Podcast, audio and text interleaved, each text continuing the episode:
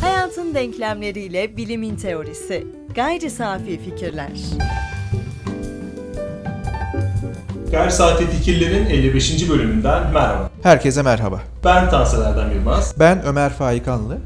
Bir önceki bölümü dinlemeyenler için bilgi- bilgilendirici olması ve dinlemiş olanların da e, belki de farklı açıdan düşünmelerini sağlamak için e, bir özetlemekte fayda var diye düşünüyorum.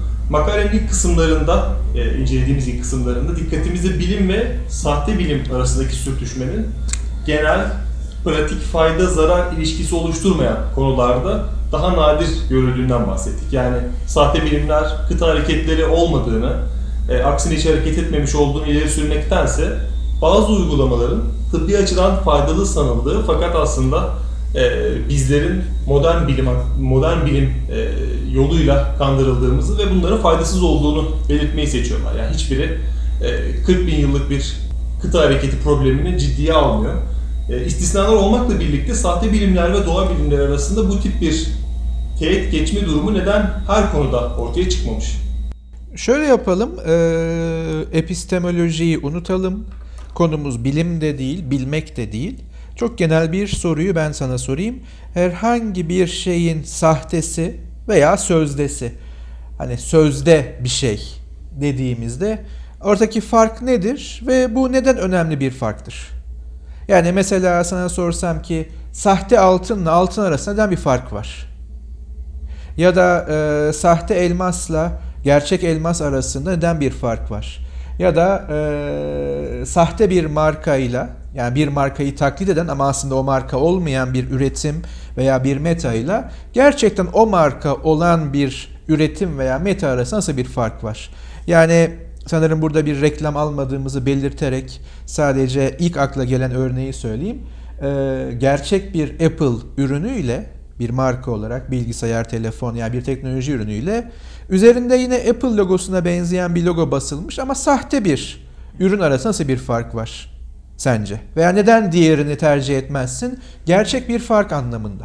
E, Öncelikle keşke Apple'dan reklam almış olsaydık diye düşündüm çünkü güzel bir e, gelişim olurdu bizim için Türkiye'nin ekonomik şartlarında. İkincisi e, altın ve elmas örneğinde e, şöyle bir şey geldi aklıma. Gördüğümüz şey altına benziyor, elmasa benziyor en azından görünüş olarak bize verdiği e, görüntü itibariyle. Fakat ona yaklaştığımızda, belki de dokunduğumuzda onun altın olmadığını öğreniyoruz. E, dokunulduğu haliyle de altına benzeyen bir materyal icat etmişlerse de onu kırdığımızda yahut onu e, yonttuğumuzda daha doğrusu altının e, dahil olduğu işlemlerde, bozulmadığı durumlarda aynı durumları bununla uyguladığımızda onun altın olmadığını anlayabiliriz. Ee, ama şöyle bir şeye cevap vermiş oldun. Aradaki farkı nasıl anlarız'a cevap vermiş oldun. Oysa benim sorum şu. Arada neden bir fark olduğunu düşünüyorsun? Yani e, sahte veya sözde altınla gerçek altın arasındaki farkı nasıl anlarız değil. Aradaki fark neden önemli? Yani sahte e, Apple bir ürün ben sana hediye etsem neden gerçeği kadar mutlu olmayacaksın? İşimi görmeyecektir.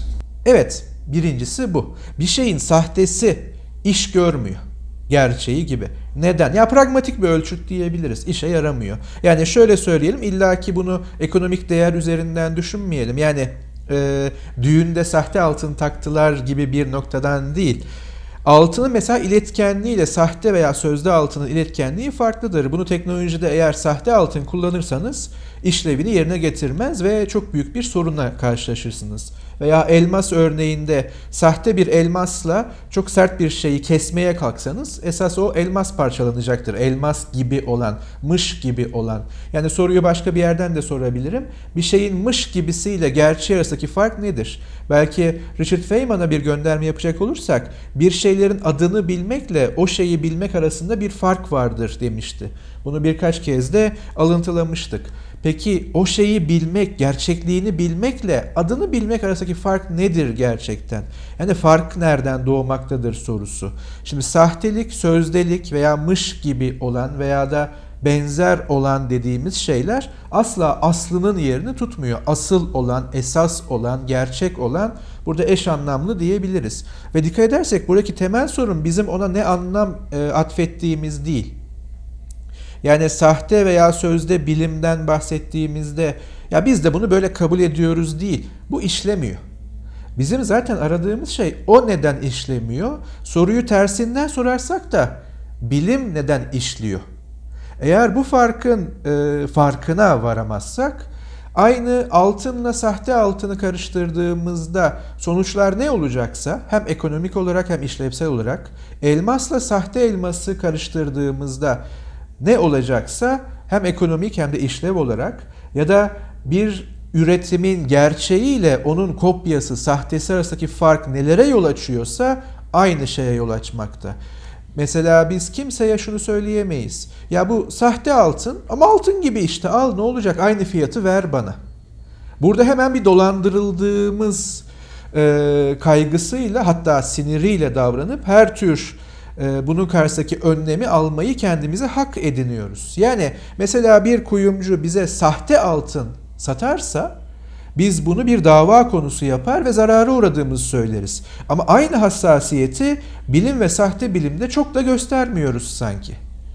İşte buradaki fark nereden doğuyor sorusudur. Sahte bilimin tarihinin izini sürmek veya da bilimle bilim olmayanı ayıracak sınırlandırma ayracının yani e, belirtecin ne olduğunu araştırmak epistemolojinin konusu olarak aslında tam, temel olarak bunu araştırmak. Bize birisi sahte altın verdiğinde veya sattığında ki önemli olan bu kısım satıyorlar. Nasıl ki isyan ediyorsak sahte veya sözde bilim veya bilgi satıldığında altını çiziyorum satıldığında aslında aynı isyanı gösterebilir olmamız gerekiyor. Yani yine oraya dönelim. Ziya dememiz gerekiyor ama nedense demiyoruz gibi. Sahte altın satıldığında biz onun sahte altın olduğunu öğrendiğimizde somut olarak bir gerçeklikten besleniyoruz. Yani bu altın gerçek değildir, bunu satan kişi bundan sorumludur ve elimde olan şey artık değersizdir algısına kapılıyoruz ki bu doğru. Sahte bilimsel bir argümanın ya da sahte bilimsel bir önerinin e, bilimsel olmayan bir konumda olduğunu anladığımızda örneğin e, X ürünü tükettiğimizde vücudumuzda Y değişimi olur deniyor ve bu sahte bilimsel bir temele dayandırılıyor. Biz bunu tüketiyoruz ve e, bahsedilen etki ortaya çıkmıyor. Sahte bilimsel argümanlarda e, bu tarz bir altın durumlarında olduğu gibi ya da ürünlerde olduğu gibi bir somutluk olmadığı için yani bir soyutluk olduğu için insan zihni ve o sahte bilimsel argümanı üretenlerin e, kuvveti açısından, kuvvetinden de beslenerek sanki sorun bizdeymiş ya da sanki sorun uygulama biçimimiz, biçimimizdeymiş ya da e, sanki buna inanmamışız da olmamış gibi e, yamalar yaparak ilk adımda sahte bilimsel argümanı suçlamıyoruz. Yani somut olanla soyut olan arasındaki bu sahte olanı öğrenme ve sonrasında verilen refleks bu tip bir ayrıma gidiyor gibi geliyor bana. Ee, şöyle tabii ki zamansal aralık veya fark buna sebep olabiliyor. Yani sonucu hemen görmemek, zararını hemen yaşamamak. Şimdi makaleyi okurken geçen hafta tam burada kalmıştık. Avcı palavrası yani e, adı üstünde palavra, mış gibi olan, sözde olan, sahte olan hikaye avcı toplayıcılar için doğrudan ölümcüldü. Çünkü şöyle örnekleyebiliriz. Diyelim ki e, ben sabah mağaradan çıktım veya barındığımız yerden. Öğleden sonra geldim. Karnım tok belli oluyor. E, ve sen bana sordun ki kabile arkadaşım veya klan arkadaşım nerede buldun yiyeceği? Ve ben sana anlatmaya başlıyorum e, mağaradan çıktım. Nasıl adlandırdığım, nasıl bir dil kullandığımız çok önemli değil. Çünkü temsillere dayalı bir dil kullanıyoruz. Sapiens'in dil özelliği bu. E, yani o şeyleri temsil edecek sözcük veya sembollere tahvil ediyoruz anlatımımızı. Şimdi o yüzden mağara deriz, başka bir şey deriz ama şöyle söyleyelim. Evden çıktım. Büyük sarı ışık yükselirken ki güneşi kastediyorum elbette ki. E, yükseldiği yöne ışığa doğru yürüdüm. Büyük yeşil devleri görünce mesela bunlar ağaçlar olabilir. E, yönümü değiştirdim büyük gürültüye doğru. Belki bir akarsu suyu, akarsuyun sesiydi. Oraya doğru gittim. Devasa canavarlarla savaştım. Bir çakıyla hepsini öldürdüm. Ondan sonra onların etlerini orada hemen yedim, pişirdim vesaire. Sonra devasa e, bitkilerle karşılaştım. Bu bitkilerin yaprakları çok besleyiciydi vesaire vesaire. Sen bana inanıp aynı yolu takip ediyorsun. Çünkü temsilin bu kısımları doğru olabilir. Çünkü büyük sarı ışık gerçekten var. Yani güneş. Ona doğru yürüyorsun bir sonraki sabah. Yani doğuya doğru diğer bir dille. Sonra büyük yeşil şeyleri gördüğün zaman ağaçları yön değiştiriyorsun. Akarsuyun sesine doğru gidiyorsun ama bir bakıyorsun ki orada avlayabileceğin hayvanlar da yok. E, beslenebileceğin bitkiler de yok. Aslında palavraydı benim anlattığım. Seni kandırmak için veya sadece kendi egomu yükseltmek için veya gerçekten buna inandığım için ya da aklımda öyle kaldığı için. Motivasyon önemli değil.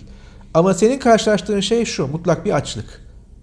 Şimdi avcı toplayıcı bir toplum veya da bu yaşam biçimi günü kurtardığından eğer sen o gün aç kalırsan biyolojik, fizyolojik sisteminin dayanabildiği yere kadar bunu devam ettirebilirsin ki susuzlukta bu çok daha kısadır. Yani palavralara inandığın veya palavralarla yüzleştiğin sürece daha doğrusu onlarla hayatını yönlendirdiğin sürece ölümün çok yakın olacak. Oysa bizim toplumumuzda palavralara inanmanın ölümcüllüğü orta veya uzun vadeye kaydı. Yine doğrudan olanları elbette var. Hemen bir örnek vereyim. Fay hattı üzerine ev yaparsanız nasılsa bize bir şey olmaz, burada deprem olmayacak, biz korunuyoruz derseniz o an olacak bir deprem anında sizin için ölümcül olabilir. Çok da orta vade, uzun vadeye beklemeniz gerekmez. Bu palavraya eğer inandıysanız veya bu palavra üzerine yaşam bina ediyorsanız. Ama bunu şuna benzetebiliriz. Mesela sigara içmekle ölümcül akciğer kanseri başta olmak üzere pek çok hastalığa yakalanma arasında nedensel bir bağlantı olduğu açık. Bu artık biliniyor. Ama şu an bir sigara yaksan bu seni 10 dakika içinde öldürmeyecek. Hatta kuvvetle muhtemeldir ki orta vadede sana bir ölümcül e, etkide bulunmayacak. Ama bu mutlaka sana etkide bulunacak. O halde şöyle bir şey yapabilir miyiz? Bakın herkes sigaranın ölümcül olduğunu söylüyor. Bakın bir tane sigara içtim. Aa ölmedim. Demek ki onlar yalan söylüyor. Şimdi orta vadede senin karşılaşacağın sonuçlarla hemen şimdi karşılaşacağın sonuçlar elbette ki farklılaşabilir.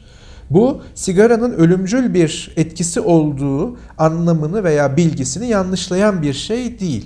O yüzden şu anda ne olacak canım e, hacamat da yaptırsam iyi geliyor demenin pek de bir anlamı yok. Çünkü senin hastalığın orta vadede ki bu orta vade çok da farklı bir zaman dilimi olabilir. Yani bir hafta 10 gün de orta vadedir yeri geldiğinde sana çok büyük zararlar verebilir bu palavraya inanıyor olman veya bununla hayatını idame ettirmeye çalışıyor olman.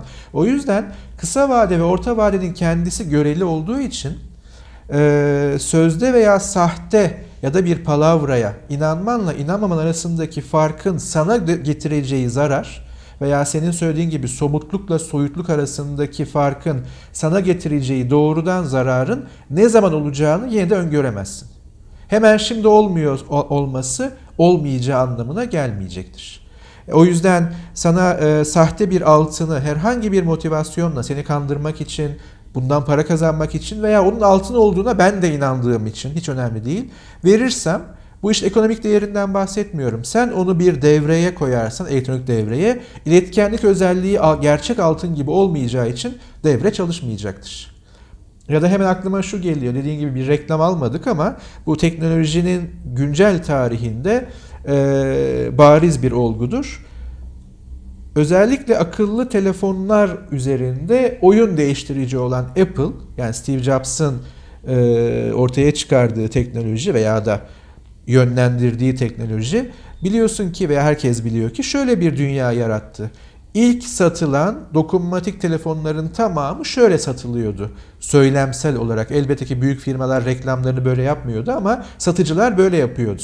Yeni bir telefon başka bir marka ama Apple gibi. Sana Apple gibi diye satıyorlardı başlangıçta. Peki öyle miydi? Yani neden gibi? Çünkü Apple dokunmatik ekran teknolojisini ilk kez kullanılabilir bir şekilde ve şu anda çok alışık olduğumuz teknolojik çerçevede bize sunan üretim biçimiydi veya markaydı. Diğerleri Apple gibi oluyordu. Şimdi işler değişti elbette. Ama gibi olduğunda ben hemen deneyimlerimi söyleyeyim. E, dokunmatiği o kadar da hassas değil. Bu kadar Apple kadar tepki vermiyor. Benim yapmak istediğim işleri yapamıyorum bununla. Peki ama gibiydi. Niye o kadar da para verdim? Apple kadar değil ama yine bir para verdim. İşte sahte bilgi de böyle. Motivasyonu farklı olabilir ama sana satılış veya sunuluş biçimi gibi. Bilgi gibi. O yüzden soruyu böyle sordum. Herhangi bir şeyin sahtesini niye tercih etmiyorsun? Yani mesela şu da yapılabiliyor. E aynı görünüyor, fiyat da çok uygun. Acaba neden? Yani öbürü şöyle bir şeytan mı? Seni kazıklamaya çalışan ve senden mümkün o kadar çok para almaya çalışan birileri ama öbürü seni o kadar çok seviyor ki aynı kalitedeki ürünü sana çok çok ucuza vermeye çalışıyor. Elbette ki işin ekonomik veya kapitalizmin kar arttırması e, bağlamında tartışmayı açmıyorum. Dediğim şey şu. Neden fark var? Bu niye ucuz? Bu kadar ucuz. Yani biri 6 yıl tıp okuyor, üzerine uzmanlık yapıyor, onlarca makale okuyor, onlarca araştırma yapıyor, deneyleri takip ediyor ve sana bir tedavi öneriyor. Diğerinin hiçbir eğitimi yok. Yani ucuz maliyeti. Ve bak bunu yaparsan iyileşirsin diyor. Hani tıp en e, yakın zaman aralığında palavra ile gerçeğin yaşamsala dönüştüğü alan olduğu için örneği oradan veriyorum. Çok maliyetsiz, hiçbir eğitimim yok. Bak sana şöyle bir uygulama yapacağım, ağrıların geçecek. Neden? Ya nasıl bu fark doğuyor? Ağrılarım geçse bile neden ölüyorum sonunda? Çünkü semptomu mu acaba sadece yok ediyor? Çünkü tıpta olan nedenle semptom arasındaki fark öbüründe neden yok sahtesinde. Hani Apple'ın dokunmatiği çok iyi çalışıyor, öbürünün pek çalışmıyor farkına benzetimli olarak burada neden sonuç ilişkileri kuruluyor ve nedeni ortadan kaldırmazsan sonuç ortadan kalkmaz mantığıyla müdahale ediyor. Öbürü sonuçları görünmez kılarsam iyileştim. Hemen şöyle bir örnek vereyim. Cildimde bir e, kızarıklık ve kaşıntı var. Aa, al şu merhemi sür geçer. Aa geçti. O zaman alternatif tıp çalışıyor. Tabi hemen şunu bir dipnot olarak söylüyorum. Alternatif tıbbın büyük bir kısmı şarlatanlıktır ve palavradır. Geri kalan zaten eğer değilse alternatif falan değildir. Modern tıbbın konu edindiği bir alandadır. Sadece kurumsal olarak henüz e, belli bir aşamayı geçmemiştir diyeceğiz. Şimdi tekrar örneğe döneyim. Geçti. Bak doktorlar iyileştirememişti. Ama acaba sadece kışıntıyı engelledi ama şu an karaciğerim çöküyor olabilir mi? Ve o merhem karaciğere iyi gelmeyeceğine göre, nedeni ortadan kaldırmayacağına göre acaba sahtesi veya sözdesi bana çok büyük bir zarar veriyor olabilir mi? Şimdi bu yüzden sahte ile gerçeği arasındaki fark yani palavra ile gerçekliği ifade eden hakikat, doğru teori, doğru açıklama arasındaki fark o yüzden ölümcüldür diyelim. Ve istersen makaleye geri dönelim. Fakat bilgi kanı ya da bilgi safsata ve hatta bilgi şarlatanlık ayrımının tarihi ise insanlık tarihi kadar eskidir. Karl Popper bu tarihi insana özgü dilin icadıyla başlatır. Hayat problem çözmektir kitabında şöyle söyler. İnsana özgü olan dilin icadı olanları bildirme, anlatma olanağıyla bağlantılıdır. Bu da bazen bildirilerin dileklerle süslenmesine yol açar öyküler anlatılmaya başlanır ve bunlar bazen birbirleriyle çelişebildiğinden doğruluk sorunu ortaya çıkar. Bir anlatının veya bir bildirinin, örneğin bir av hakkındaki bildirinin doğruluğu veya yanlışlığı problemi. Bildirinin doğru mu yoksa dileklerle süslenmiş bir uydurmaca mı yani avcı palavrası mı olduğu problemiyle birlikte hayati önemdeki doğruluk problemi başlar. Avcı palavraları ilk topluluklar için inanılmaları halinde dolaysız biçimde ölümcüldürler. Bu yalan ile hakikat arasındaki ayrımdır ve halen de hayati bir konudur. Günümüzdeki fark bu anlamıyla avcı palavrasının doğrudan değil de dolaylı olarak bir toplumun ölümüne yol açmasıdır. Bu nedenle temelde hakikat yani doğru ile yalan arasındaki farka dayanan sahte sözde bilim çok önemli bir epistemolojik, sosyal ve politik problemdir. Hangi bilim iddiasının gerçek bilgi olduğunu belirlemeye yönelik kriter tespitinin politik ve sosyal sonuçları olmakla birlikte bu tespit aynı zamanda belirli sonuçları istemeyi ve hedeflemeyi de içerir. Bu nedenle hedeflenen başka bazı politik ve sosyal sonuçlara ulaşabilmek adına kimi zaman kriterin sulandırılması, yok sayılması, önemsiz gösterilmesi, çarpıtılması gibi yollar da denenmiştir. Ancak bütün tartışmaların ve çarpıtmaların ötesinde olmak üzere kriterin varlığı yaşamsal ve belirleyicidir. Bilim sözcüğü tedavülde yokken dahi bilgi, bilgi olmayan ayrımı böylesi bir kritere dayandırılmaktadır. Bu nedenle verilecek kararı rasyonel bir temele oturtabilmek için epistemolojik sorunun ilk muhatapları filozoflar olmuştur. Bu anlamıyla Larry Loudon ifadesiyle filozoflar tarihsel olarak bilgi, bilim binasının kapı bekçileri olarak görülmektedirler. Ee, bir önceki paragrafta da geçen ve burada da bir açıklamaya kavuşturulan avcı palavralarının ben e, ölümcüllüğünün nerede başladığını halen çok anlayabilmiş değilim. Senin açıklamana rağmen e, bu makaleyi okurken de aklıma gelmişti. Çünkü hangi hikayenin hangisinin e, gerçek olduğunu öyle sahte bilimin iddiaları gibi denerek ortaya çıkmayabiliyor. Belki hiçbir zaman öğrenilemeyebiliyor. Yani bir antik ziyadan bahsedelim. Kendisi çakıyla birilerini öldürüyor, bir canlıyı öldürüyor, onu yiyor e, ve öldürdüğü ve etini yediği kısmın kalan kısmını akbabalar götürdü diyerek yani isteseniz de bulamazsınız diyor ve aslında bu hikaye burada kapanıyor. Yani onun e, doğruyu söyleyip söylemediği sahte bilimsel iddialar gibi yani modern iddialar gibi çok ölçülebilir gibi gelmiyor bana. Ee, şöyle diyelim. Ziya'nın çakıyla aslan 4 metrelik bir aslan avladığı gibi iddiası var. Ve bu antik Ziya diyelim buna. Peki onun da şöyle bir ad hoc hipotezi var. Yani durumu kurtaran eklentisi var. Ee, aslanı orada yedim. Geri kalanını da akbabalar yediği için elimde bir kanıt elbette yok. Ama yaptım. Şimdi o zaman biz bunu nasıl sınayacağız? Eğer sınama ise kriter. Şöyle bir yol olabilir mi? Ee, şimdiye kadar herhangi biri bir çakıyla, çakıyı da tanımlayabiliriz. Yani 5 santimi hadi 10 santim diyelim aşmayan kesici bir nesne. Yani boyu 10 santimi aşmayan kesici bir nesne. Boyu 10 santimi aşmayan bir araçla 4 metrelik yırtıcı bir hayvan avlanabilir mi? Şimdiye kadar bunu yapabilen biri oldu mu? Birinci soru bu. Bunun cevabı kuvvetle muhtemel hayır olacaktır. Bildiğimiz kadarıyla yok. İkinci destekleyici sınama. Peki tamam ee, Halep oradaysa arşın burada. Bunu şu an yapabilir miyiz? Yani elimize 10 santimi aşmayan kesici bir araç alıp 4 metrelik bir aslanı da bulacağız tabi. Ee, hadi yapalım. Yani bir daha yap. Bunu bir kere yaptın evet bir kere daha yap. Veya birisi yapsın. İlla ki ziya değil. Sınanabilirlik zaten bu yüzden kişiye bağlı değil. Bunu yapabiliyorsa evet Ziya da bunu yapmış olabilir ama elimizde kanıt veya veri yok deriz. Ama bunu kimse yapamayacaktır. Şimdi kimsenin yapamadığı bir şeyi elinde hiçbir kanıt bulundurmayan biri yaptığını iddia ediyor.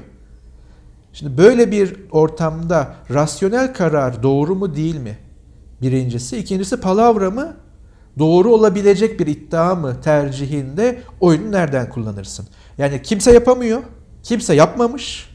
Yapılabilir değil mevcut bilgi e, birikimimizle ama birisi yaptığını iddia ediyor ama elinde hiçbir veri yok. Şimdi temel şey bu. Yoksa Ziya bunu kanıtlayabiliyor mu, kanıtlayamıyor mu? Kanıtlıyorsa zaten birisi yapmıştır. Nasıl yapmıştırı araştırmaya başlarız. Ama yapılamaz olan bir şeyi, denesek bile yapamadığımız bir şeyi, sadece bir kişinin değil kimsenin, teorik olarak nasıl imkansız olan bir şeyi yaptığı iddiasında hiçbir kanıtı olmayan birine inanmamak çok daha rasyonel bir karardır. Zaten kriter arayışı bununla ilgili. Şimdi aynı soruyu sorabilirim. Bilgi ile bilgi olmayanı ayıran e, nedir sorusunun konu edindiği veya amaçladığı kriter aslında çok basit bir şekilde en geniş anlamıyla şununla aynı. Altınla sahte altın nasıl ayırt ederiz? Dediğim gibi bu sadece e, maddi karşılığı anlamında değil. Yani kazıklanmayalım o kadar para vereceğiz anlamında değil. İletkenliğini kullanacağım. Yani altını madde olarak kullanacağım. Element olarak kullanacağım. Veya elması bir şeyleri kesmek için kullanacağım. Çok sağlam bir şeyleri kesmek için hem de. O yüzden elmasla sahte elmas, elmas gibi görüneni ayırt edecek kriter nedir? Bunu her zaman şöyle örneklemiştik daha öncelerde de. E, elimde iki tane nesne var. İki tane yüzük diyelim. Biri altın, Diğeri başka bir şey.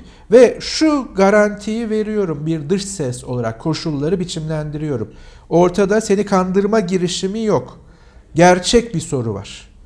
Elimde iki nesne var, iki tane yüzük var. Biri altın, diğeri değil. Senden istediğim şey şu. Hangisi altın, hangisi değil.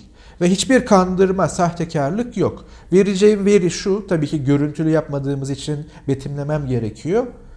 Sol elimde tuttuğum yüzük sarı renkte. Sağ elimde tuttuğum yüzük grimsi bir renkte. Tekrar ediyorum, kandırma yok. Hangisi altın sence? İkisi de olabilir bana kalırsa. Çünkü altının da renkleri olduğu için ya da e, sen şunu söyleyebilirsin. Bu sarı olan belki altın gibi görünebilir ama gri olan en değerli ve hiç görmediğin bir altın diyebilirsin. O yüzden emin olamadım. Ee, hiçbir kandırmaca yok ve karar vermek zorundasın. Hiçbir bilgi de yok. Dışında hiçbir bilgin yok. Sarı bir yüzük var.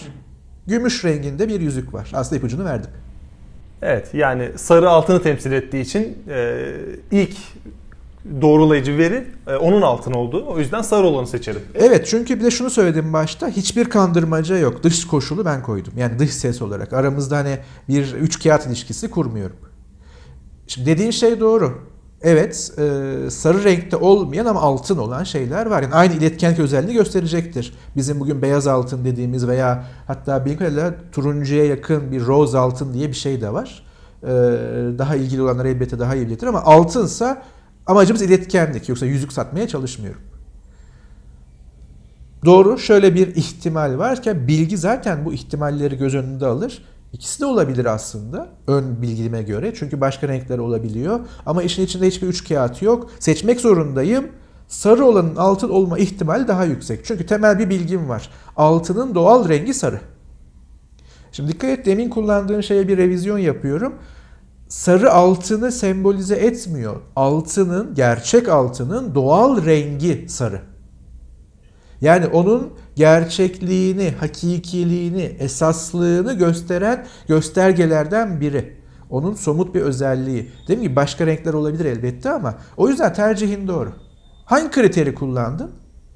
Altının doğal rengine bir göndermeli bir kriter kullandın. Niye? Çünkü işin içinde bir sahtekarlık yok.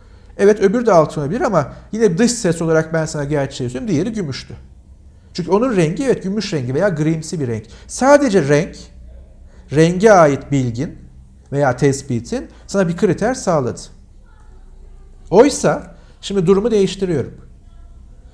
Bir elimde sarı renkte bir yüzük var. Diğer elimde de sarı renkli bir yüzük var ve hiçbir koşul artık yok. İşin içinde üç kağıt da olabilir artık. İkisinin de fiyatı 2000 lira. Hatta sana şöyle diyorum. Sol elimdeki 2000 lira, sağ elimdeki 1800 lira seni sevdim. İkisi de sarı. Birini almak zorundasın.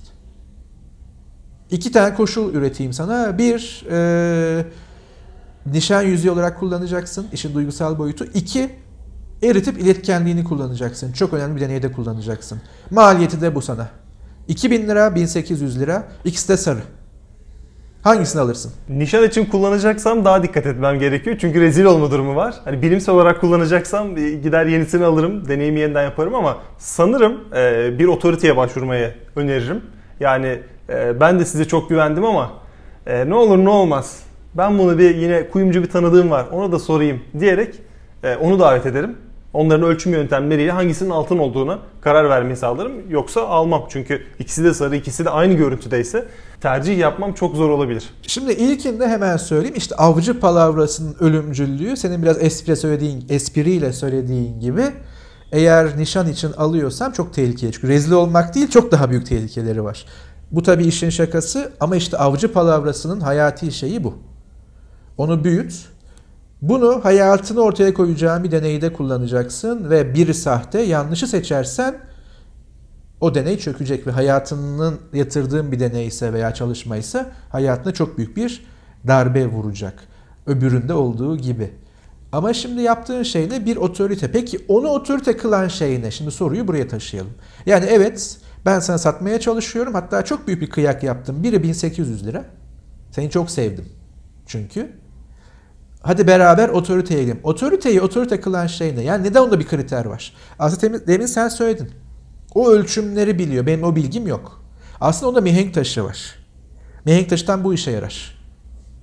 E, dilde de kullandığımız gibi. Altınla sahte altını ayırt etmeye yarayan bir şeydir. Bunu daha önce kullandığımız turnusolle benzetebiliriz. Yani bir e, ayraç, belirteçtir.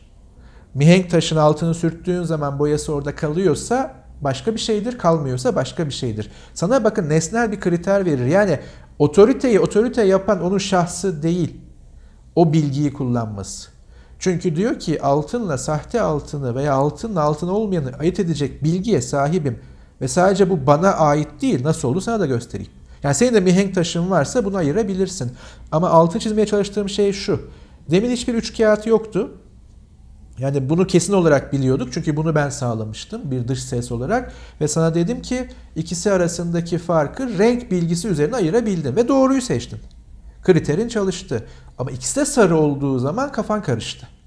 Ve emin olamadın. Ve mutlaka hani biraz daha düşünmek veya bunu ölçebilecek birine gitmekten bahsettin. Ama bize günlük hayatımızda bir şey sunulduğu zaman mesela geçen programların üzerine durduğumuz gibi televizyona bir Doktor X çıkıyor. Diyor ki bol bol domates yiyin. Hemen domates yemeye başlıyoruz. Neden? Bunu için bir saniye durmuyoruz. Ya bir saniye durup düşünmüyoruz. Ya da sana bir merhem veriyor. Cildim çok kaşınıyor. Elimin üzerine kızarıklıklar var. Al bu merhemi sür geçer. Neden bunun için bir an durup ya bunu birine daha sorayım veya araştırayım sormaktan çok daha iyi. Çünkü sormak da bir araştırma biçimi programı aslında. Yani gidip bir bilene sormak otorite kişide değil, bilgide. Aslında sen gerçeği arıyorsun, gerçek bilgiyi. Ama hemen sürüyoruz ve sonuç ne? Kızarıklılar geçti. O zaman çalışıyor. 1800 lira olan altın sana sattım. Altın gibi olanı. Çok mutlusun. 200 lira kardasın. Seni çok sevdiğim için altını çiziyorum. 200 lirada indirim yaptım durduk yere. Oysa altın fiyatı bunun çok üzerinde. Ben zarar ettim. Niye zarar ettim? Yani ne kadar seni seviyorum ki zarar ediyorum senin için. Ki daha yeni tanışmış olmamız da kuvvetle muhtemel. Evet. Sana bu fiyat dendiğinde ben kimim sorusunu soruyorsun ve ortada bir yanıt yok. 200 lira neden zarar ettin? Şimdi sen o altını aldın, sevdiğin kişiye verdin. O da anlamadı diyelim ama kandırıldınız. Bir gün anlaşılacak.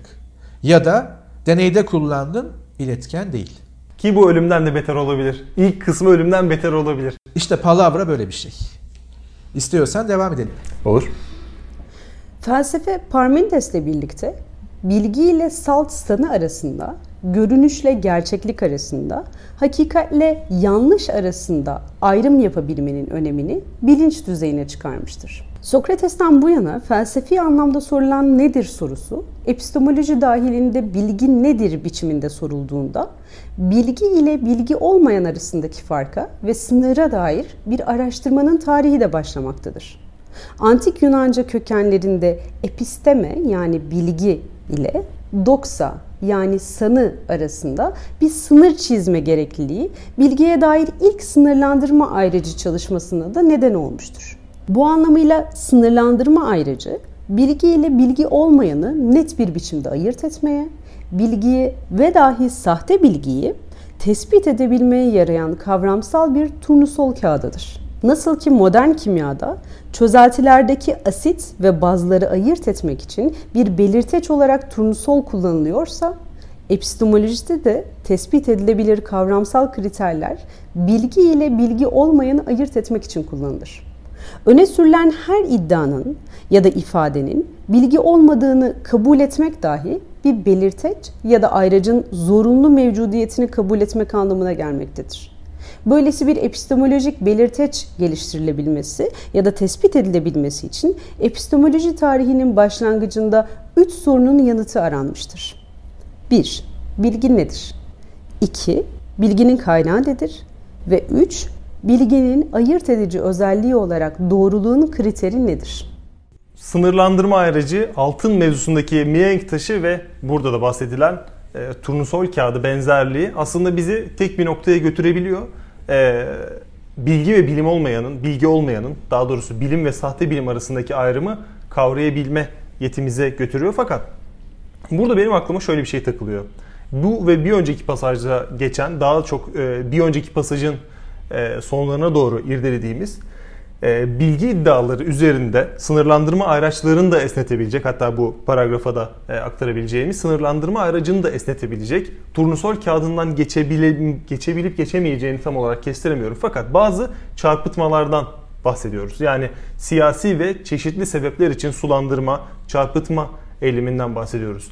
E, bilgi üzerinde konuşurken ya da bilim üzerine konuşurken bu çarpıtmanın e, belki ana anlamında mı kullandın. E, senin kullanımınla örtüşüyor mu bilmiyorum fakat e, benim aklıma şöyle bir şey geldi. Bu tip bir sözsel ayrımı uğratmadan çarpıtmayı ben kanıt toplama olarak e, yorumladım. Yani hem sınırlandırma ayrıcı üzerinde e, bir çalışma yürütürken hem de bilgiyi çarpıtma için bir ortada bir çalışma varsa bilim insanlarının deneyi gerçekleştirirken e, aradıkları sonuca uygun ya da bazen yaklaşan verileri dikkate almaları kanıt toplama konusunda siyasi olmasa da bir çarpıtma olabilir mi? Benim aklıma ilk takılan bu. Elbette gerçeklik bize doğru yolu gösterecek ve bu çarpıtmayı hiçe sayarak üzerinden geçecek fakat bunun bilimde adı yanlışlama yani teoriyi gözden geçirme olarak anılmasına karşın sahte bilimlerde e, sebebi siyasi olsun, sınırlandırma ayrıcını geçemeyen e, vasat veriler olsun, gerçekliğe uymayan veriler olsun neden e, çarpıtma olarak anılıyor? Yani bir kısmı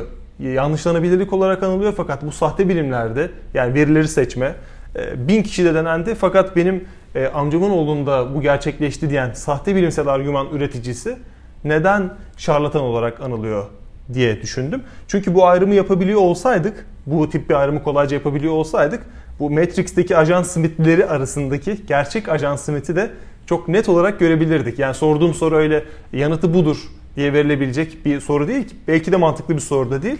Fakat e, aklımı kurcalamadı değil. Ee, başka bir yerden bir örnek vereyim. Evet kanıtlarla çok önemli ve kanıtlanabilirlikle çok önemli ama bunu biraz ileriye bırakalım. Cebimizde dursun şimdilik. Ee, sana temel kabullerine çok aykırı olabilecek veya bir kısmına en azından aykırı olabilecek bir şeyler söylesem ve sonuna şunu söylesem. Bu benim görüşüm. Şimdi eğer fikir ve ifade özgürlüğüne inanan ve bunu destekleyen ve bunu temeli alan bir yapılanman varsa, bunda olduğunu varsayalım ki vardır. Ee, yanıtın ne olur? Veya tepkin ne olur? Yani temel kabullerine veya bunların bir kısmına radikal olarak ayrı ve onlarla uyuşmayan bir şey söylüyorum ve diyorum ki bu benim fikrim. Hangi kabullerin peki bu? En temel. Yani en hassas sinir uçlarının olabileceği temeller. Ee, ama şu bile olabilir. Ee, yani mesela çok radikal bir şekilde söyleyelim. Kadınların yeri evidir. Hiçbir şekilde iş gücüne katılamazlar, sosyal dünyaya katılamazlar. Bu benim görüşüm. Yani bu bir tartışma konusu. Hemen dipnot bu benim görüşüm değil. Yani şöyle düşünelim. Ben bunu biraz daha ölçülebilir bir şekilde tartışmayı e, kafamda sürdürdüm. Hayır hayır bunu tartışmaya açmıyorum. Sadece bunu söylüyorum. Evet. Bu benim görüşüm. Tepkin ne olur? Hani tabii ki bana tepkin değil. Yani bu bu fikri Ömer'in fikri olarak e, çerçeveleyelim. Nasıl alırsın ve hayatına ne değişir? E, öncelikle e, benim temel kabullerimin aksi olduğunu varsaydığımız için reddederim. Yani böyle bir şeyin olmadığını söylerim.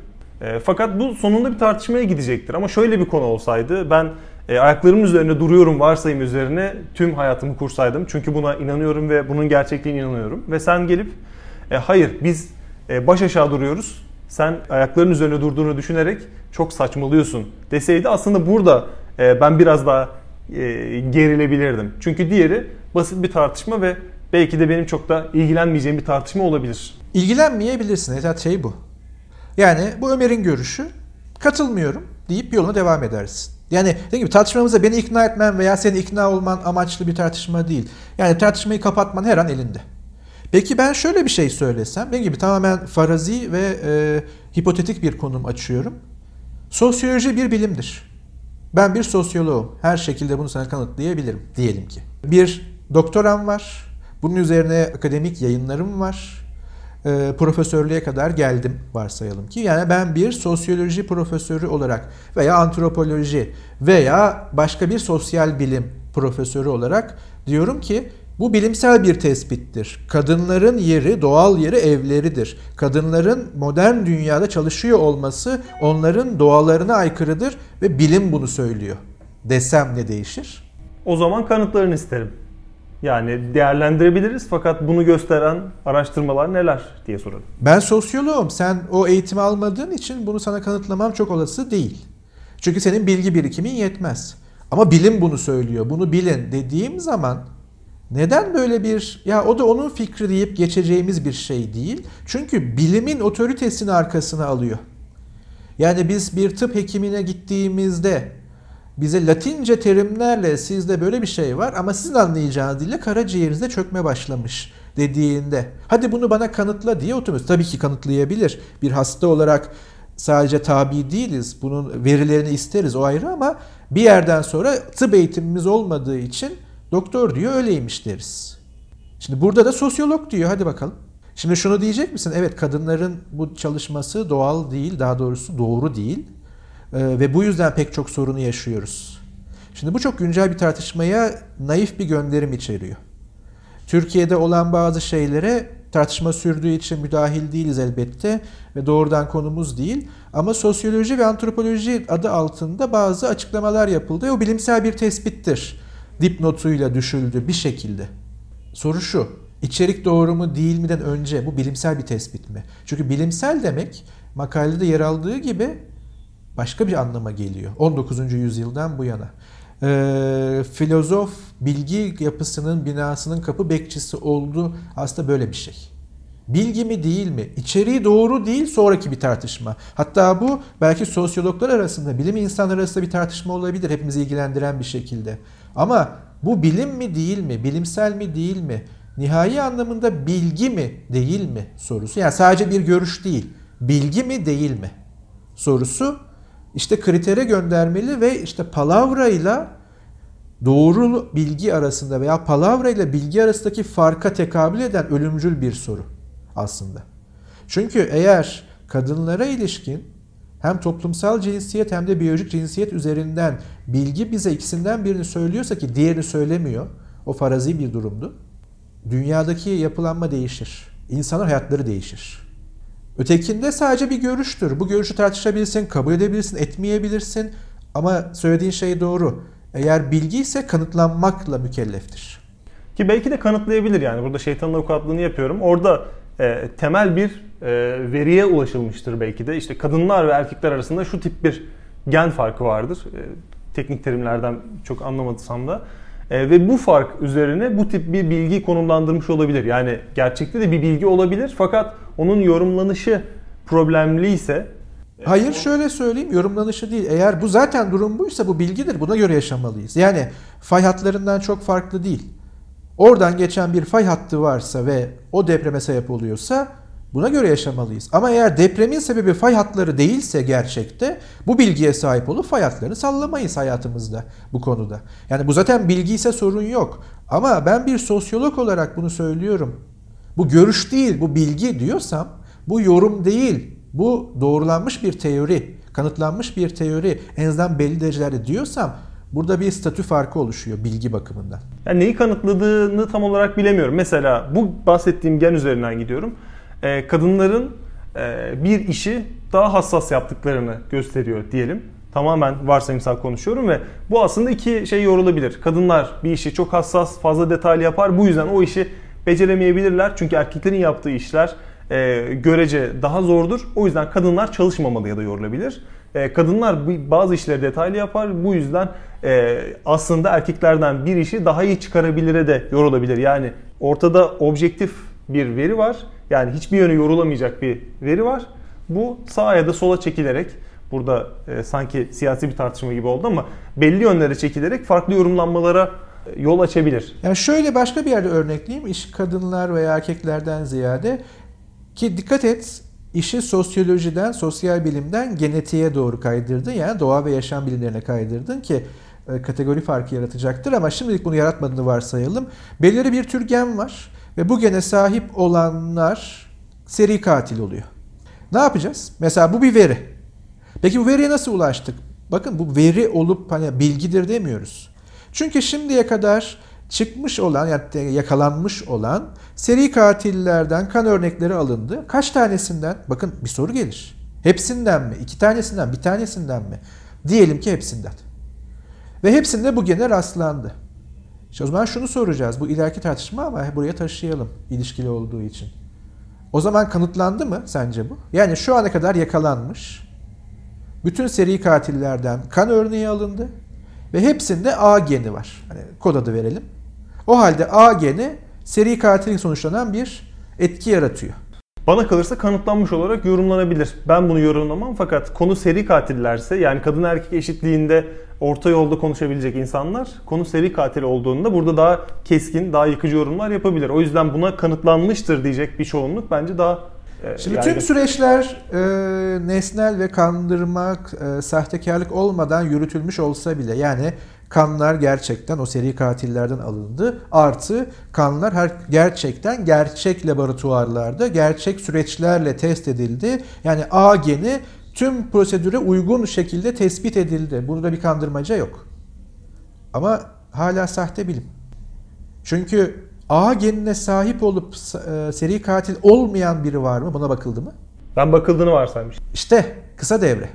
Bakıldı mı? Bunu sorman gerekiyor. Bakıldı denirse yani A genine sahip 25 kişi daha bulduk. Onlar da seri katil çıktı. Hatta yakalanmamışlardı. Bu sürede yakalandılar derse hipotez güçlenir. Hatta teoriye doğru gider. Ama hiç bakılmadıysa bu bir korelasyon olamaz mı? Yani tesadüfi denk gelme.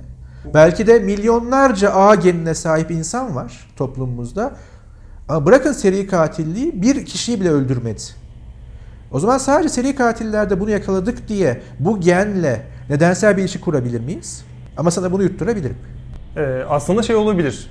Hukuki bir e, yönden baktığımızda diğer seçilen 25 kişi yani A genine sahip fakat seri katil olmayan kişileri kimlerin seçtiği de önemli. Yani bir polis seçtiyse e, hani araştırmayı bir polis yönetiminde ya da bir özel servis yönetiminde gerçekleştiriyorlar ve 25 kişi onlar seçtiyse e, seçme kriterleri de belki de onların dikkatini çekeceği şekilde yönlendirilmiş olabilir. Bunu da asla ölçemeyiz. Ama dikkat et, şöyle söyleyelim. 12 kişi var bunlar seri katil olduğu hukuken ve kanıtlı olarak yani hapiste yatan insanlar yakalanmış, itiraf da etmişler. Hani o konuda hiçbir şüphe yok. Sadece bunu ortadan kaldırıyorum. Ayrıca 25 kişi yine A genine sahip. 12 kişi gibi. Ama net olarak biliyoruz ki katil değiller. Şimdi teori veya hipotez şunu söylüyor. Hipotez bu aşamada. A geni seri katile yol açan bir gendir ve bunun politik sonucu ne? A gen bu denetlenmeli anne karnında. Mesela fetüste A geni varsa ceninde bu gebelik sonlandırılmalı çünkü topluma zararlı. İşte bu politik sonuç. Ama elimizdeki veri şu. 25 tane kimin seçtiği önemli değil. A genine sahip denek var, örnek var ve katil değiller. 12 tanesi katil. Şimdi rasyonel olarak 12'ye 25. A geniyle seri katillik arasında nedensel bir ilişki vardır diyebilir miyiz? Çünkü 25 tane aykırı örnek var. Burada şunu yaparsın. Araştırma devam etmeli. Ama hipotez güç kaybediyor. Çünkü mesela 26.ya baktın katil değil ama A geni var. 27 katil değil ama A geni var. O halde yakalanmış seri katillerde A geninin olması kuvvetle muhtemel bir korelasyon. Şimdi burada tartışmayı keselim. Sadece şunu bunu altını çizeceğim. Dikkat edersen burada artık yorum yok. O zaman sen şunu söyleyebilirsin. Politik olarak bilime dayandığını öne süren ceninlere müdahale edilmeli A genine sahip. Bunların doğumları engellenmeli kararı bilimsel bir karar değil, bilime dayanmıyor eksik veriyle yanlış yoruma yani sahte bilime, sözde bilime dayanıyor diyebiliriz. İşte yaşamsal bir sonuç ve politik bir bağlantı. Farazi, henüz böyle bir şey yapılmıyor. Ama deminki örneğe gidelim. Şimdi burada elimizde laboratuvar kanıtları yani doğa bilimi, deneysel bilim var. Sosyoloji bir bilimdir, elbette ki bilimdir. Bu benim görüşüm. Bunu tartışmaya açabiliriz daha sonra sosyal bilimler hadisesini. Ama bir sosyolog, ben bir sosyoloğum ve kadınlar, kadın cinsiyeti, toplumsal cinsiyette budur şudur deyip deminki genlerle ilgili aynı otoriteye dayanmaya çalışıyor. Burada sahte mi, sözde mi, gerçek mi sorusu belki çok daha önemli. Çünkü elbette ki verinin yorumlanması bilimin bir parçası olabilir ama yorum eğer devam ediyorsa sürekli yani veriyle artık yorum sınırlanmamışsa ve yorum artık terk edilebilir noktaya varmamışsa biz bilgiden bahsetmiyoruz kuvvetle muhtemel ve bunun siyasi sonuçları çok daha büyüktür deminkinden. Yani ce, e, genler üzerinden ceninlere yapılacak veya hamileliğe yapılacak müdahale kadar korkunçtur. Bu tip bilimsel gibi görünen tespitlere dayalı politik müdahale her anlamda. Burada istersen bitirelim ve haftaya makaleye devam edelim. Sahte bilimsel argümanları aslında alternatif tıptan biraz daha hayati meselelere yorduğumuzda ne kadar ciddi olabileceklerini de dinleyenlerimiz de görmüştür. Makalenin diğer kısmını e, dilersen dinleyenlerimizle paylaşalım. E, onların yorumları varsa bize gayrisafifikirler.gmail.com üzerinden iletebilirler. Ki ilettikleri yorumlar üzerinden şekillendirmeye devam ediyoruz. E, bizi iTunes'dan, Eksi Özlük'ten eleştirebilir, övebilir, yorumlayabilir ve merak ettiğiniz, kafanızı kurcalayan sorular varsa bilim felsefesi özelinde gayrisafifikirler.gmail.com üzerinden bizlere iletebilirsiniz. Dinlediğiniz için teşekkürler. Görüşmek üzere. Görüşmek üzere. Kapatmayın. Makale devam ediyor. Böylesi bir epistemolojik belirteç geliştirilebilmesi ya da tespit edilebilmesi için epistemoloji tarihinin başlangıcında üç sorunun yanıtı aranmıştır. 1. Bilgi nedir? 2. Bilginin kaynağı nedir? Ve 3. Bilginin ayırt edici özelliği olarak doğruluğun kriteri nedir? Bu üç soru dolaylı olarak insanlığın kadim dünyayı yani gerçekliği bilme sorununun çözümüne ilişkindir. Bu sorular entelektüel polemik konusu olmanın çok ötesinde bilginin olanağı ve olanaksızlığı savunuları arasındaki meydan savaşının mevzilerini belirlemektedir. Ancak büyük resme bakıldığında bu savaşın esasında iki cepheli bir savaş olmadığı açığa çıkmaktadır. Neredeyse bu iki yaklaşımla eş zamanlı olarak açığa çıkan ve tarih boyunca güçlenerek kendisini gösteren üçüncü yaklaşımda genel olarak bilginin olanaklı olduğunu savunmaktadır. Böylece bu yaklaşım görelilikçilere ya da epistemolojik nihilizme karşıt olma noktasında ortak bir cephede yer alır görülmektedir. Diğer taraftansa bilginin kaynağı ile yöntemi konusunda radikal bir farkı öne çıkartmakta, deneysel bilgiye dışarıdan bir sınır çizmekte ve bilginin, daha sonra da bilimin epistemolojik otoritesini kendisine mal etmeye çalışmaktadır. Talip olunan bu otorite, hakikatin otoritesidir ve daima bir sınırlandırma ayracına dayanmaktadır.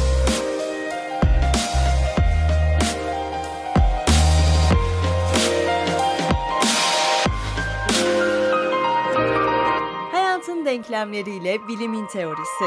Gayri safi fikirler.